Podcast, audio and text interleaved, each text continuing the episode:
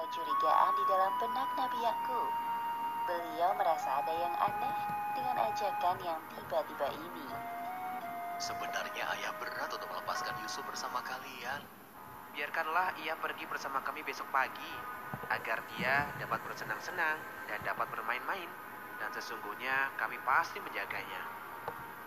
Nabi Yakub masih saja terdiam.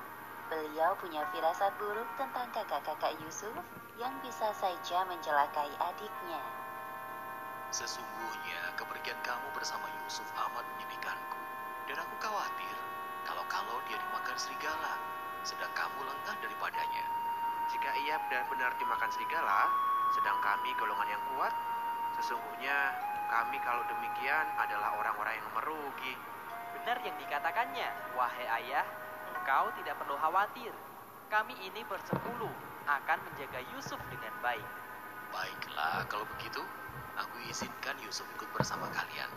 Jaga diri kalian baik-baik.